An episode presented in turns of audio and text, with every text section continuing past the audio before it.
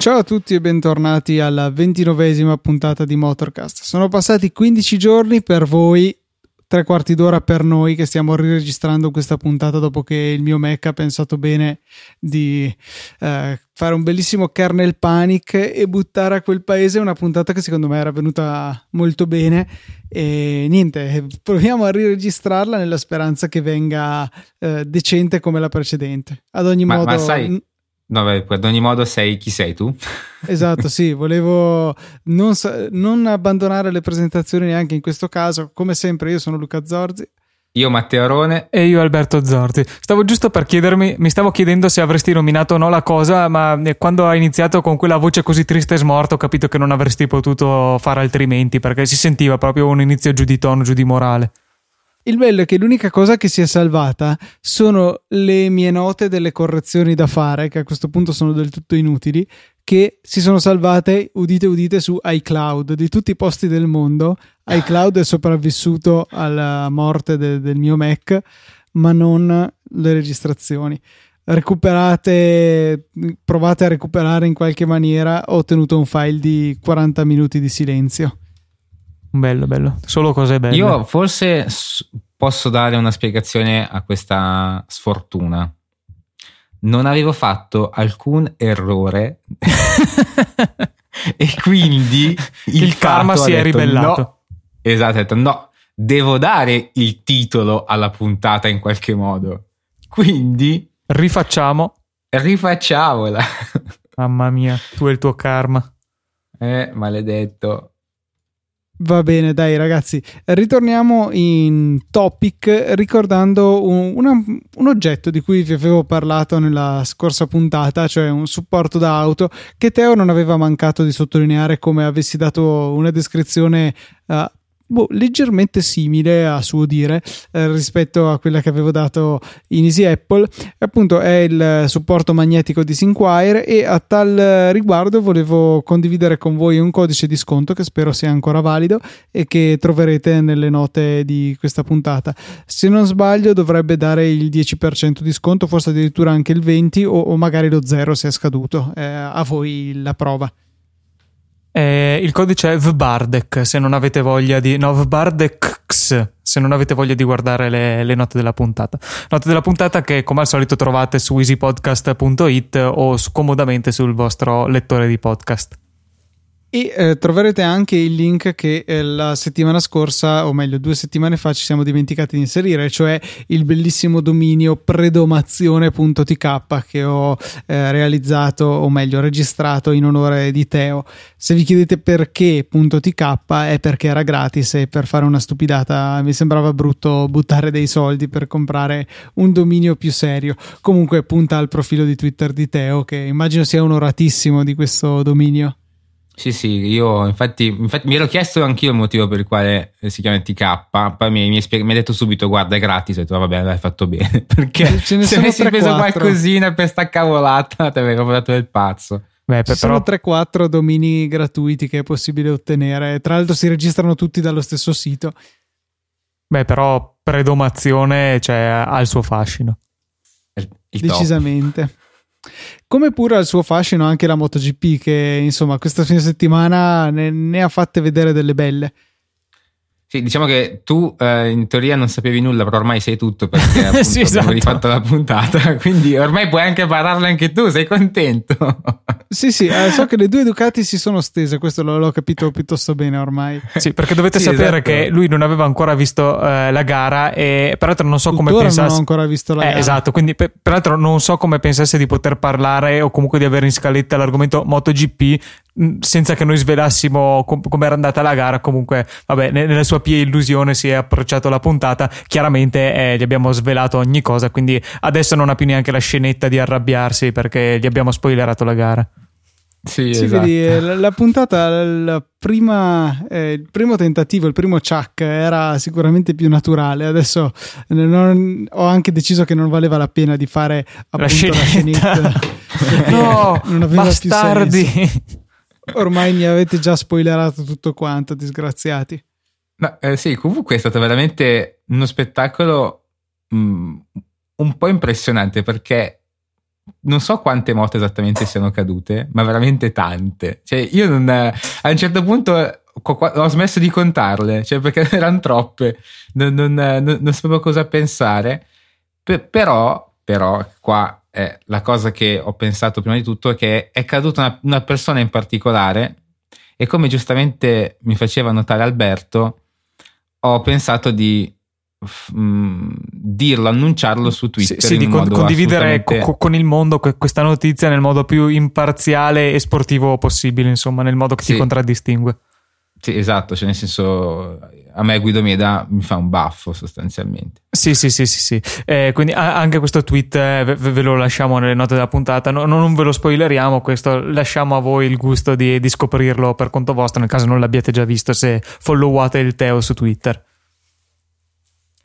Comunque, ehm, una, una, gara contraddistinta da, da due eh, momenti completamente diversi, mi dicevate, un po' di bagnato e un po' no, che hanno completamente stravolto gli equilibri. No, no, no non hai capito niente. Vabbè, un po' bagnato un po' no, sì, nel senso che è rimasto, eh, però questo eh. un po' bagnato un po' no è rimasto per tutta la gara e per colpa di questo qualche chiazza ha causato appunto la caduta di un sacco di piloti. La differenza dalla prima parte alla seconda parte della gara è che praticamente mh, Valentino, che stava per, arrivare, stava per superare Marquez, si è ritrovato una moto che per lui era totalmente diversa e non riusciva più ad avere lo stesso passo, arrivando addirittura in quinta posizione. Perché? Poi dopo a un certo punto è successo quello che è successo con i Ducati, tra l'altro ultimo giro, ultima curva e si è trovato secondo, però questo è un'altra storia. Diamo un attimo di contesto per il cambio della moto che è... adesso noi facciamo un po' fatica a renderci conto di cosa abbiamo detto nella versione 1.0 e cosa abbiamo detto in questa versione 2.0. Vero, eh, esatto. C'è stato un cambio di moto perché a un pilota, non so chi, è scoppiata una gomma e, ehm, e quindi c'è per questioni di sicurezza immagino ma no, non, non aveva più pallida idea che, che eh, fosse scoppiata una gomma. Eh, io in realtà anch'io non l'avevo visto, però non avevo le pippe di non voler sapere il risultato. Mio padre mi ha detto che era scoppiata una gomma eh, in, in, pista e allora per questo avevano deciso di cambiare le gomme, però mh, mm, era più rapido cambiare le moto. Eh, questa cosa non so. Comunque, fatto sta al di là del motivo che tutti i piloti hanno preso la, la, seconda moto con delle gomme nuove. Il problema è che Valentino Rossi ha riportato un calo drammatico delle sue prestazioni, cioè è passato dall'essere lì lì per passare al comando per passare Marquez al quasi mi dicevi uscire alla prima curva, cioè si è trovato spiazzato con una moto che a suo dire si comportava in maniera totalmente diversa, nonostante eh, i signori ingegneri della Yamaha abbiano detto che in realtà le due moto erano settate praticamente nello stesso identico modo, cioè mh, razionalmente non ci sarebbe motivo al di là delle gomme di pensare che le due moto si sarebbero dovute comportare in modo diverso. No, no, assolutamente. Infatti, eh, gli stessi, gli stessi meccanici dicevano appunto che le due moto, eh, se si scambiassero all'inizio della gara, non ci sarebbe neanche reso conto della differenza perché sono veramente, veramente identiche. Neanche i piloti riescono a capire qual è una e qual è l'altra. Sì, perché Però, una volta che mh, le mm, sospensioni hanno le stesse impostazioni, il resto della moto è uguale e chiaramente le moto sono identiche. Sì, cioè non, non, si tratta di una Vespa fa, lavorata da un meccanico di periferia, però decisamente. Cioè, è, è, mm, sono proprio mh, mm, identiche. Quindi questo cambiamento che ha sentito Valentino fa pensare a qualche problema riguardante le gomme e che Michelin forse non riesce ancora a fare il suo lavoro a, in maniera adeguata per la MotoGP. Anche perché ehm, nella stessa maniera, ma in modo diverso no, cioè praticamente uguale ma diverso. Uh, Marquez uguale ma diverso il titolo della, ha, della puntata. Se- uguale ma diverso, esatto. Uh, Marquez ha avuto, la, ha avuto, un cambiamento, ma in senso positivo, perché con la seconda moto la, la sentiva più sua e ha recuperato un bel po'. Certo, non, questo cambiamento non è stato così epocale come quello di Vale, però in effetti ha, ha, girato più veloce nella sì, seconda l- parte. L'ha detto lui stesso, cioè non, non, è un riscontro cronometrico da cui possiamo provare a estrapolare, cioè sue parole che, che si trovava meglio con, con, la moto cambiata, insomma. Sì, era qualche decimo di secondo più veloce, però cioè, mh, non, non, era proprio così rilevabile. Quello mh, tanto differente appunto era Vale che girava in uno anche due secondi in meno, mi pare. Sì, sì, più cioè lento, una quindi... cosa allucinante. Sì, è t- tantissimo, appunto, tanto che da secondo si è ritrovato quinto. Poi sono cadute tre persone in avanti e, e ciaone. Sì, per, per, chi non se lo ricordasse, eh, Michelin, questa, ci sono state cambiate le gomme dal fornitore di gomme dall'anno passato a quello nuovo. Michelin è subentrata a Pirelli o Bridgestone? Pirelli, Bridgestone. Bridgestone. Ok, comunque insomma, Michelin è è la seconda gara che fornisce le gomme e, e insomma mh, mm, non si parla di malafede nel voler dare gomme buone a qualcuno, gomme scarse a qualcun altro, ma forse ancora a livello proprio di produzione non sono ancora riusciti a, a standardizzare perlomeno in maniera così affinata le gomme, quindi può essere che ci sia, cioè è quello che viene da pensare che ci sia qualche differenza tra involontaria nella sì, produzione delle gomme. Ma tanto che comunque ehm, si parlava a fine, a fine, gara, si parlava di mh, mm, che nel prossimo Gran Premio comunque eh, Michelin avrebbe presentato un nuovo tipo di mescola, quindi eh, fa capire comunque che sembra che stia tentando di, di provare delle nuove tecnologie e, e però questo comunque ha mh, mm, dei riscontri su, sui piloti che si ritrovano in queste condizioni che comunque eh, fa tanto girare le scatole perché, caspita, un, una differenza così abissale eh, dà fastidio perché, ok, in, già, come avevamo già detto nella versione 1 della puntata, Vale non mi sembra una persona che si faccia uh, influenzare da un cambio moto come può essere un, un giovincello, però come può accadere a un giovincello le, delle, queste differenze di un tempo così differente è dovuto a proprio delle caratteristiche mh, azzarderei a dire oggettive della moto. Quindi della gomma. bisogna fare qualcosa. Sì de- della moto in questo caso siccome la moto era uguale appunto della gomma sì, peraltro, cioè, boh, nel senso, sì, ok, ha riniziato adesso dopo un po' che, no, che non c'era in MotoGP, però il dire Michelin e Michelin non è che sia il nuovo produttore che, novello che si affaccia alle, alle, corse, cioè Michelin, voglio dire, è Michelin per l'appunto. Mi sembra strano che abbiano questi grossi problemi perché bene o male comunque corse le, le, le hanno continuate a fare, ok, non MotoGP, ma insomma... Mh, mm, sostanzialmente produzione delle gomme, dice, direi che è, è, è, il loro lavoro, mh, mm, è proprio è il loro lavoro, quindi mh, mm, boh, uh, co- accett- cioè, comprensibile da un certo punto di vista, ma anche no, insomma, mi sembra veramente strano che abbiano difficoltà di questo genere. Sì, sì. E invece un altro scandalo successo appunto è stato eh, quello che è accaduto l'ultima curva dell'ultimo giro tra le due Ducati che potevano arrivare seconde e terze, quindi anche per la, per la casa mh, mm, voleva dire parecchi punti per, per, loro, ma Iannone ha pensato di fare un'entrata un po' brusca. Sì, un, un po' sopra le righe l'avevamo definita. Sì, sì, e ha buttato giù anche il suo compagno dovizioso io quando hanno ripreso, tra, l'altro in, in diretta, non, non, neanche, non, ci hanno neanche fatto vedere il, l'incidente perché stavano inquadrando Marquez che stava tenendo il traguardo. Quindi li hanno inquadrati visto, già per terra. Sì, li hanno inquadrati già per terra. Ho detto che cosa è successo? o, o i boh, cavolo è successo. Sì, esatto. Poi eh, hanno, dopo hanno fatto vedere anche quella, le facce del, di coloro che erano nel box di Ducati. Ho detto no, questi li ammazzano quando arriva. Cioè, veramente è stata una, una cosa che mh, non doveva assolutamente fare Iannone. Tra l'altro in parla... casa se la sono fatta, questa che è la cosa più assurda.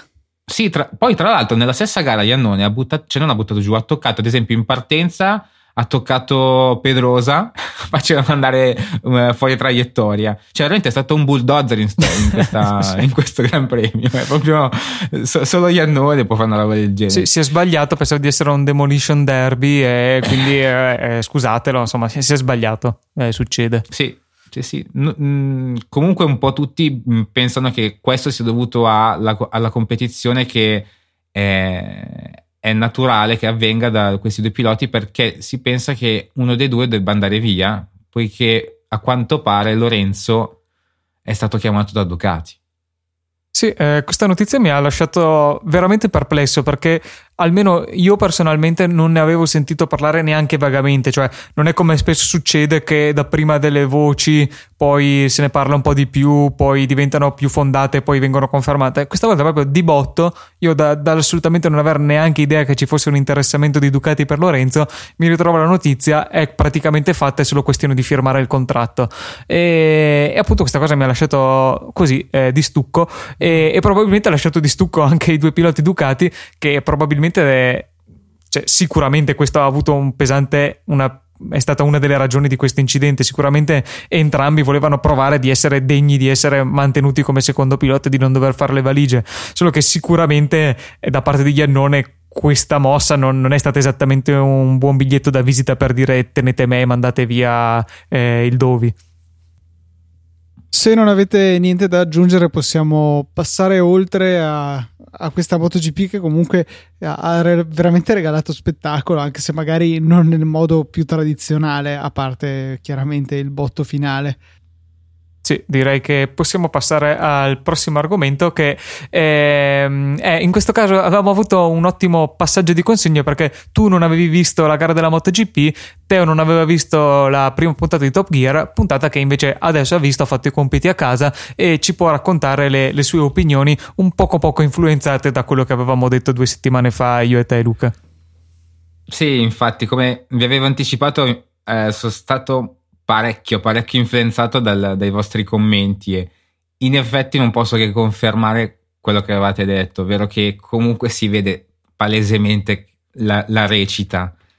È una, una, cosa che comunque nella versione inglese si sa che c'è, ma comunque si intuisce meno. Adesso quella nuova non si sa ancora come sarà, quindi vedremo. Però nella mh, storica versione di Top Gear eh, si vedeva qualcosa di un po' più naturale. Secondo me, perché comunque non è qualcosa che compete i, i, presentatori perché non è il loro lavoro. Eh, uno fa il cuoco, pulisce le cucine, non lo so ancora cosa faccia. fa lo sguattero. L'altro lo sguattero, l'altro eh, è un giornalista, un commentatore e mm, l'altro ancora è un ex pilota. Quindi è, è proprio di, eh, difficile comunque fare una sorta di presentazione comunque con un copione sotto perché alla fine il copione c'è.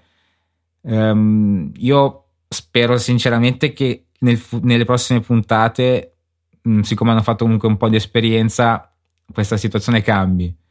Però devo ammettere che comunque le immagini sono veramente, veramente belle.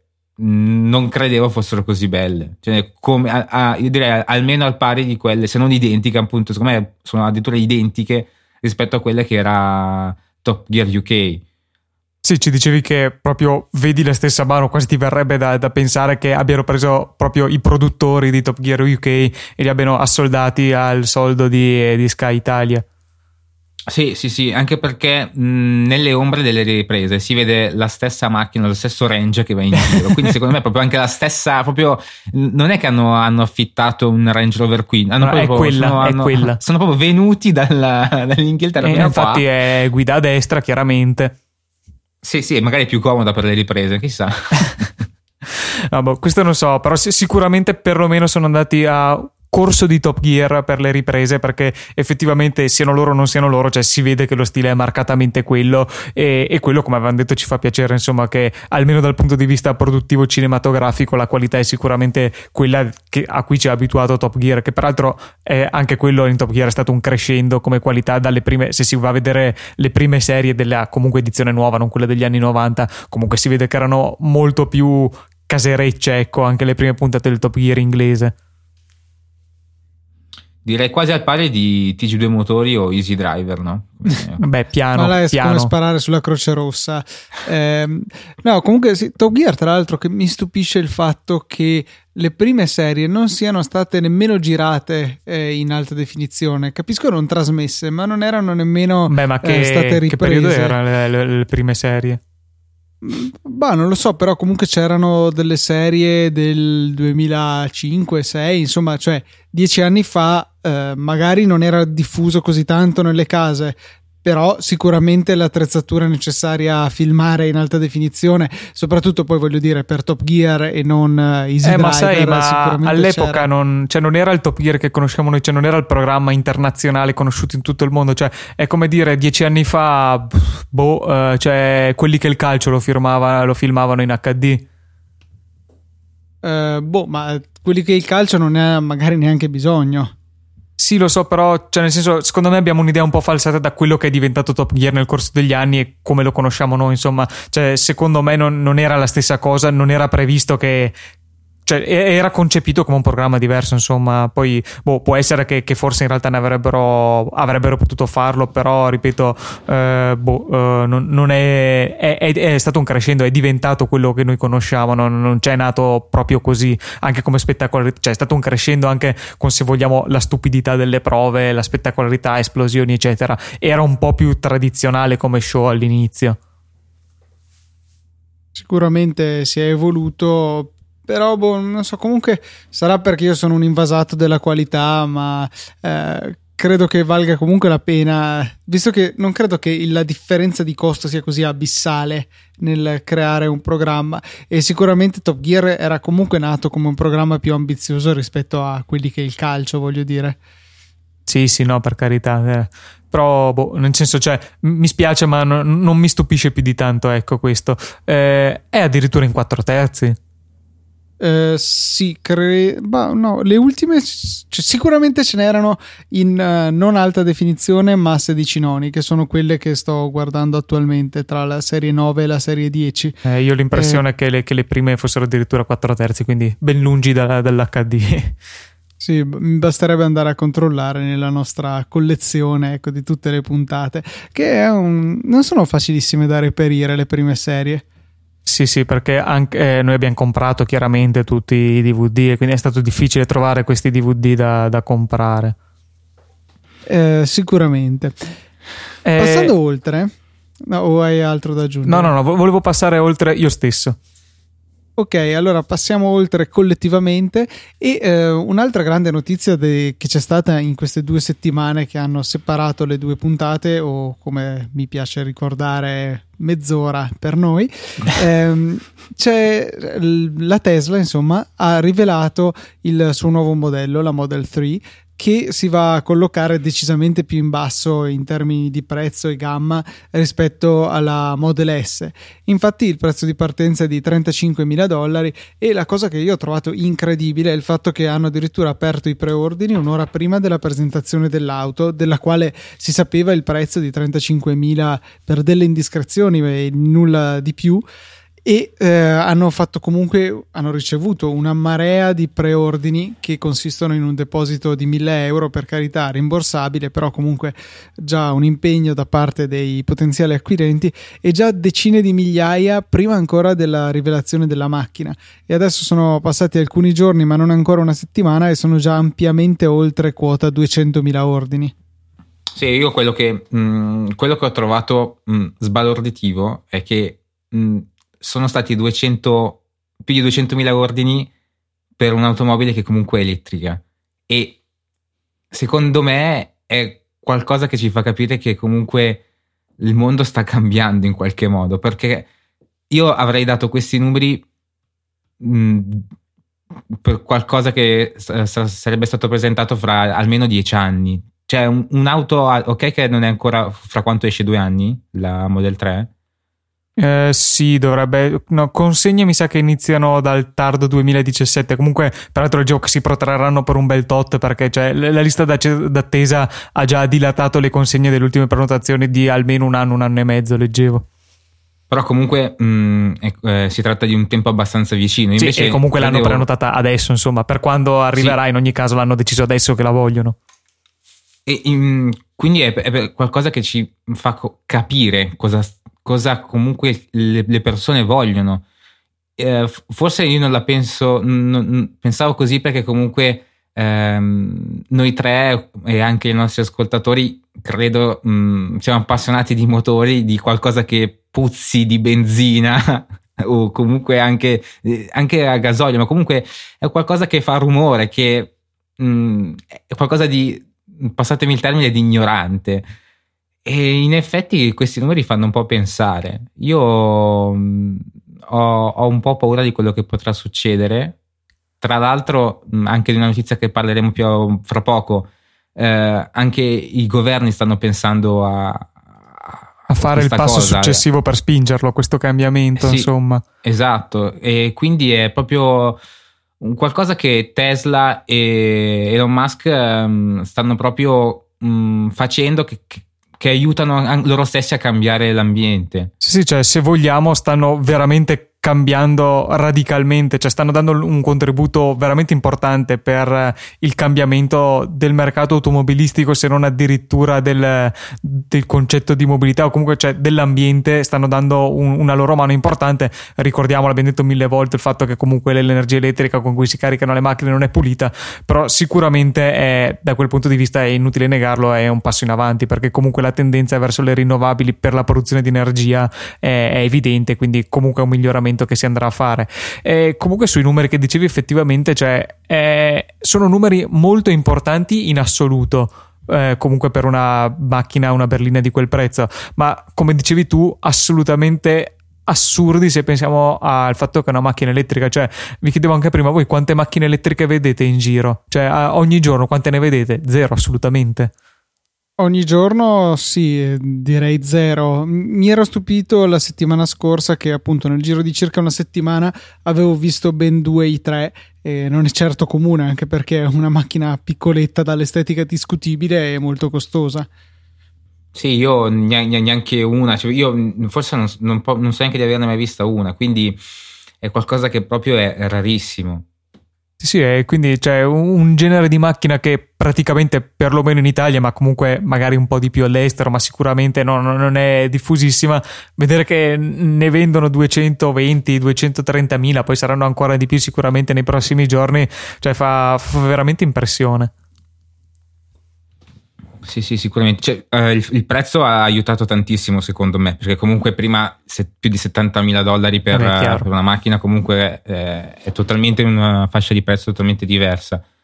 Eh, una cosa che ci stavi dicendo che non ti convinceva era, era un po' l'interno della, della Model sì, 3. Sì, sì, sì. Eh, infatti, boh, questi interni hanno completamente rimosso qualsiasi cosa che, che c'è sul, sul cruscotto di, di, di una macchina normale, interni che sono ridotti a 5 sedili un tunnel centrale con dei portaoggetti e uno schermo da 15 pollici eh, appeso alla, alla, plancia con quello che sembra un supporto da muro domestico per un televisore e, e, e, un volante direi che quello è abbastanza imprescindibile comunque appunto la plancia si compone di uno schermo e un volante chiuso fine ma è veramente 15 pollici quel, quello schermo lì? Sì, a dire la verità mi sembrava anche più grande dalle, dalle, foto, però... Perché è grande 15 pollici. Eh, sì, è grande cioè, 15 pollici, sì. E peraltro, così no, nota di colore eh, è orizzontale in landscape invece che verticale come sulla Model S. Quindi sarà anche interessante vedere un po' come eh, si ridisegnano l'interfaccia, visto che chiaramente cambiando la disposizione dello schermo cambierà in modo abbastanza evidente.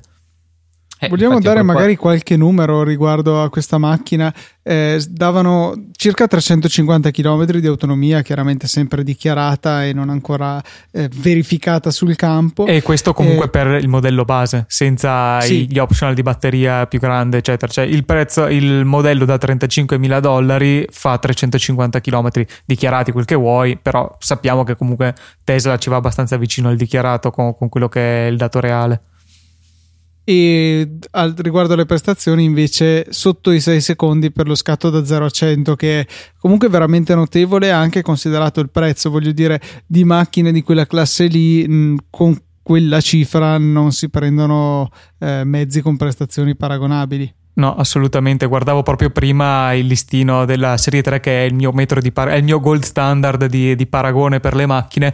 È una serie 3 berlina con il 2000 biturbo diesel da 190 cavalli. Eh, viene nel modello base un po' più di 35.000 euro, se non 37, no, 38 mi sa, e ben oltre i 40 per un modello un po' accessoriato. E quella è una macchina che non li fa in meno di 6 secondi lo 0-100, quindi ha, ha lo stesso prezzo o a prezzo inferiore prestazioni prestazioni super, nettamente superiori, insomma. Altra cosa che mi chiedevo anche vedendo il passaggio dalla verticale all'orizzontale è quanto tempo ci vorrà prima che questo schermo gigante possa venire utilizzato per eh, delle applicazioni, salvo poi comunque cioè, il discorso della sicurezza eh, non è da mettere in secondo piano perché eh, c'è il rischio di distrarsi. E mi chiedo se magari in un futuro si potrà avere una sorta di app store per le macchine che però eh, gli sviluppatori stessi andranno a dichiarare sì questa applicazione può essere usata anche in movimento mi immagino uno Spotify magari con interfaccia semplificata finché la macchina si muove eh, rispetto ad altri tipo giochini da utilizzare solamente a macchina ferma. Che ne so Goat Simulator secondo me sarebbe stupendo su quello schermo lì sì, sì, cioè l'aspirazione prima di, dell'acquirente di Tesla è giocare a God Simulator sul, sul grande schermone centrale de, della macchina. Eh, io dicevo che comunque secondo me Sicuramente questo è un problema rilevante, ma penso che cioè, Tesla non lascerà le cose al caso. Quando, perché penso che sia solo questione di quando, non di se eh, apriranno le porte ad applicazioni di terze parti, sono sicuro che ci sarà un controllo attento e fatto da un umano, applicazione per applicazione. Eh, Anche perché è molto più fattibile. Esatto, come, num- come numeri, che... sicuramente non sono le migliaia di app che verranno pubblicate ogni giorno su, sull'App Store o sul Google Play Store. Quindi cioè, penso che provando effettivamente da un umano tutte le applicazioni, potranno va- fare le loro valutazioni se soddisfa i criteri di sicurezza, insomma. E penso che daranno delle linee guida anche belle decise agli sviluppatori da questo punto di vista.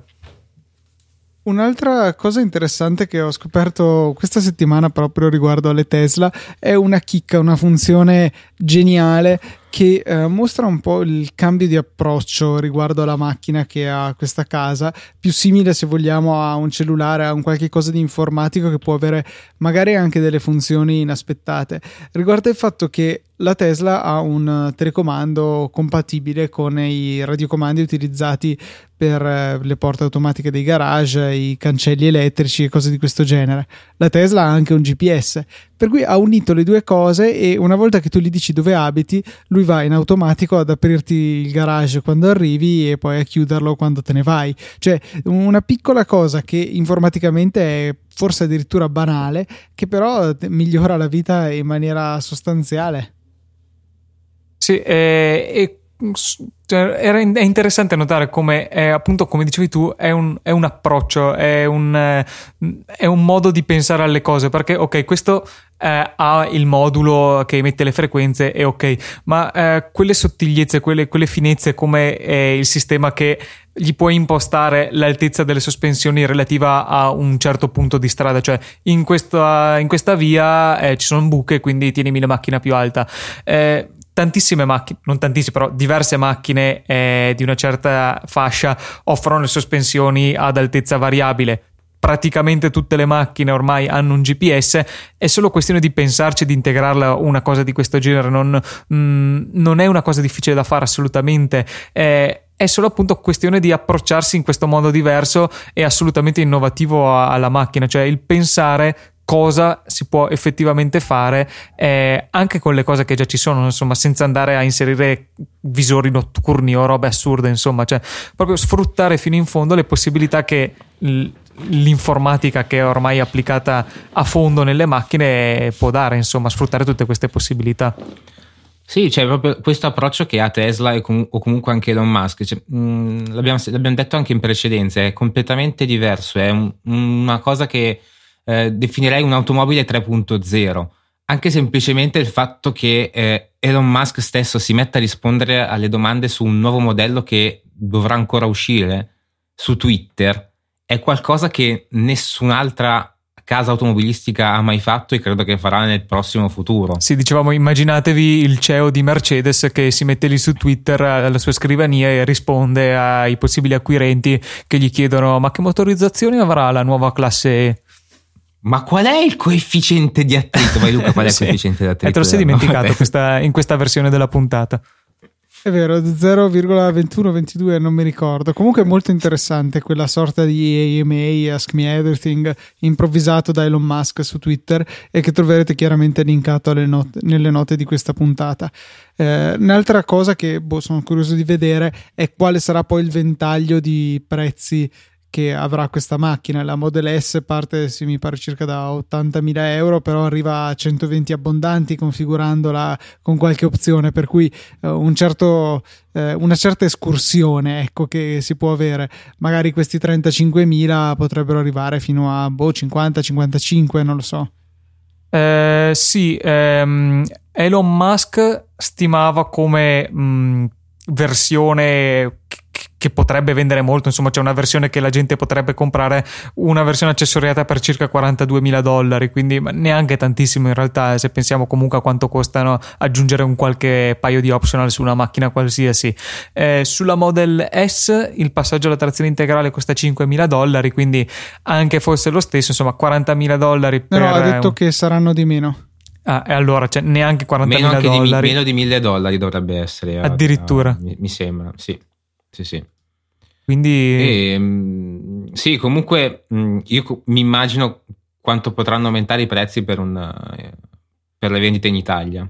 cioè, eh beh, già aggiungici il 21%. Prese- eh, infatti, cioè, già quando è stata presentata eh, la, su, privatamente ne abbiamo parlato, cioè almeno eh, io stavo pensando a un possibile acquisto di questa macchina perché in effetti mi, mi, mi solletica parecchio avere una macchina elettrica perché comunque è qualcosa di, di diverso, nuovo.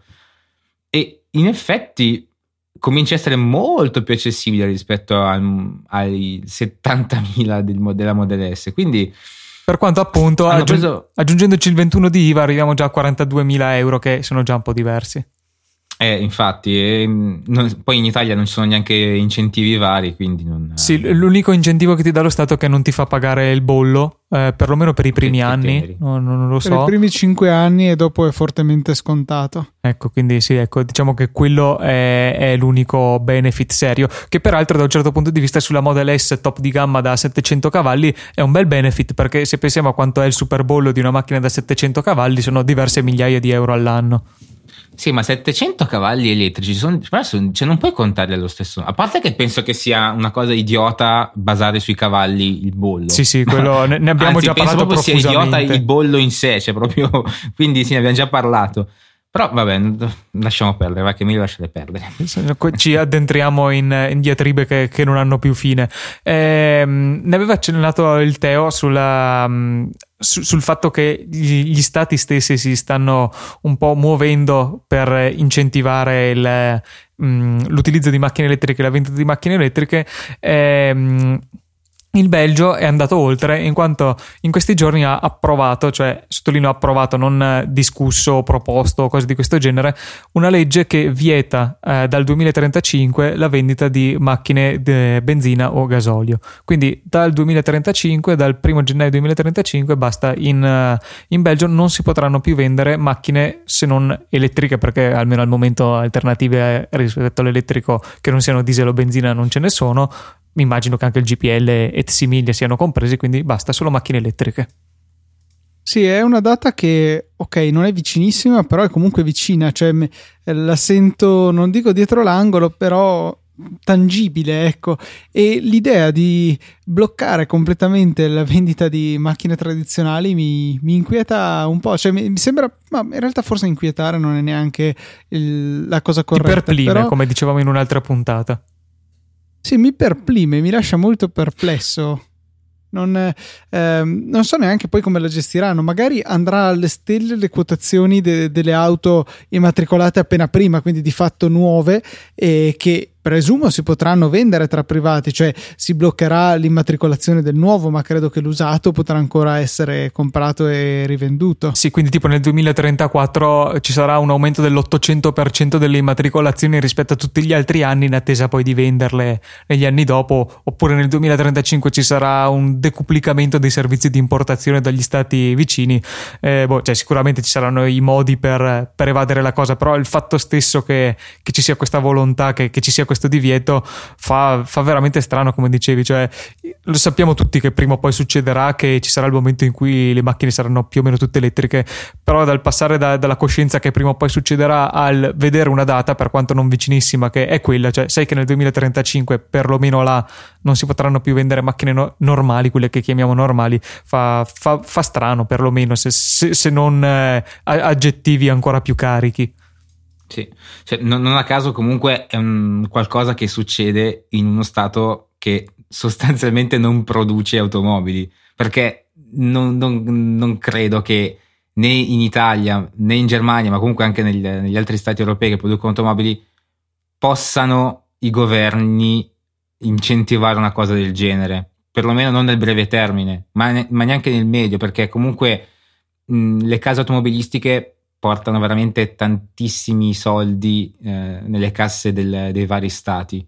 Quindi, e nelle, ca- nelle a, tasche a che... di chi ci lavora nel comparto automobilistico, ovviamente. Sì, quindi anche il, i vari politici in sé. no. sì, sì, sì, no, comunque cioè, non solo quello, eh, in tutte, nelle, cioè, anche banalmente sto pensando ai vari meccanici in Italia, sostanzialmente dopo non ci saranno più i meccanici, gli stessi meccanici. Sì, anche perché cioè, un, una qualsiasi Tesla non, non la puoi portare da, da, Gigi, il meccanico del paese.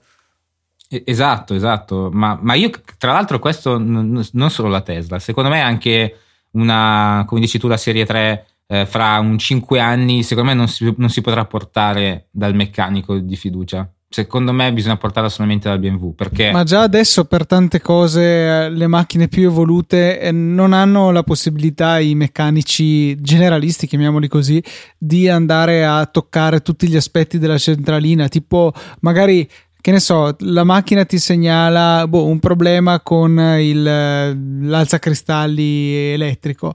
Lui magari ti risolve anche il problema meccanico, ma poi non può dire alla macchina taci l'ho risolto. Eh, sì, e sì, questo eh. deve farlo solo la casa madre. Sì, che peraltro è chiaramente sì. una cosa che fa molto, cosa, eh, molto comoda la casa madre, così da poter avere un sacco di soldini che vengono dalla manutenzione alle loro concessionarie, insomma. Sì, tra l'altro è la, proprio dalla manutenzione che fanno, che fanno i soldi le, le, case automobilistiche. Sì, sì, visto che da, sappiamo che hanno dei costi molto onesti, anche e soprattutto appunto rispetto a Gigi, il meccanico del paese, con manodopera da roba tipo 50 euro all'ora, una cosa allucinante. Sì, ah, sì, anche eh, di più, eh, credo. Alcuni arrivano anche a 55, sì, è qualcosa di molto diverso dai 30 del, del, del Gino, il meccanico vicino. Bella. E niente, in conclusione direi di chiudere in bellezza con eh, un'auto che ha appassionato da sempre molti italiani. Si tratta della Fiat 500, che ha avuto un inizio splendido, simbolo della rivoluzione motoristica degli anni 60 in Italia. Eh, è poi rinata in eh, chiave più chic eh, qualche tempo fa ma noi non, non, parleremo di nulla di tutto ciò, parleremo della Fiat 500 scritto in parola eh, degli mm. anni 90, perché io e Alberto l'abbiamo vista eh, parcheggiata durante una passeggiata, ci siamo informati e siamo rimasti stupiti del fatto che comunque in un'epoca non distantissima eh, fosse stata messa in vendita un'auto con una potenza veramente modesta. Sì, eh, questo mostro su quattro ruote eh, con il suo poderoso motore 700 cc sviluppava la bellezza nella sua prima versione modello base di 27 cavalli, cioè meno di un qualsiasi 125 senza i blocchi. L'abbiamo poi ritrovata su YouTube e pesantemente elaborata fino a oltre 30 cavalli eh, e c'è appunto questo video in cui viene tentato lo 0 a 100. sì, tentato è la parola giusta viene più uno 0,95 è molto avvincente il video se avete un po' di tempo vi consiglio di guardarlo sì, sì, sì, veramente cioè, è assurdo appunto pensare che cioè, negli anni 90, che non stiamo parlando degli anni 60, però eh, le, le, per dire la 126 quanti cavalli aveva, penso che più o meno avesse quegli stessi cavalli, però si parla di, di un periodo ben precedente, appunto. Mm, non pensavo, sapevo che sicuramente non sarebbe stato un mostro di potenza, però non pensavo fino a questi livelli, sinceramente. D'accordo, eh, con questo lungo video concludiamo il, il secondo tentativo di questa puntata sperando che in questo caso si riesca a salvare correttamente. E niente, direi che è tutto, ci resta solo da dare a Teo il suo solito compito, cioè ricordare i contatti. Beh, io, devo, io ricordo solo la mail, poi i contatti ci pensa il tuo fratellino che ormai ha supredomazziato. no, ormai non, può, non si può, non fa neanche più ridere. Vabbè, eh, se volete contattarci via mail potete farlo all'indirizzo motorcast.easypodcast.it altrimenti su Twitter, vai Alberto, pensaci tu. Su Twitter potete, ci trovate a uh, lucatnt, at teobiondo91, mi stavo impappinando, non so perché mi veniva teo91, no, è teobiondo91 e at albiz94 oppure con la, il nostro celeberrimo hashtag eh, hashtag Motorcast. Ecco, utilizzatelo e leggetelo perché lo usiamo regolarmente, insomma, tutti e tre e anche diversi ascoltatori, per cui magari ci trovate qualche cosa di carino. Niente, direi che siamo veramente in conclusione, per cui non ci resta che salutarvi e darvi appuntamento alla settimana prossima, no, ma quella dopo sì. Un saluto da Luca, da Matteo e da Alberto. Ce l'abbiamo fatta, ragazzi. Abbiamo fa- ce l'abbiamo oh, piano, fatta. Piano finché non è esportato e salvato.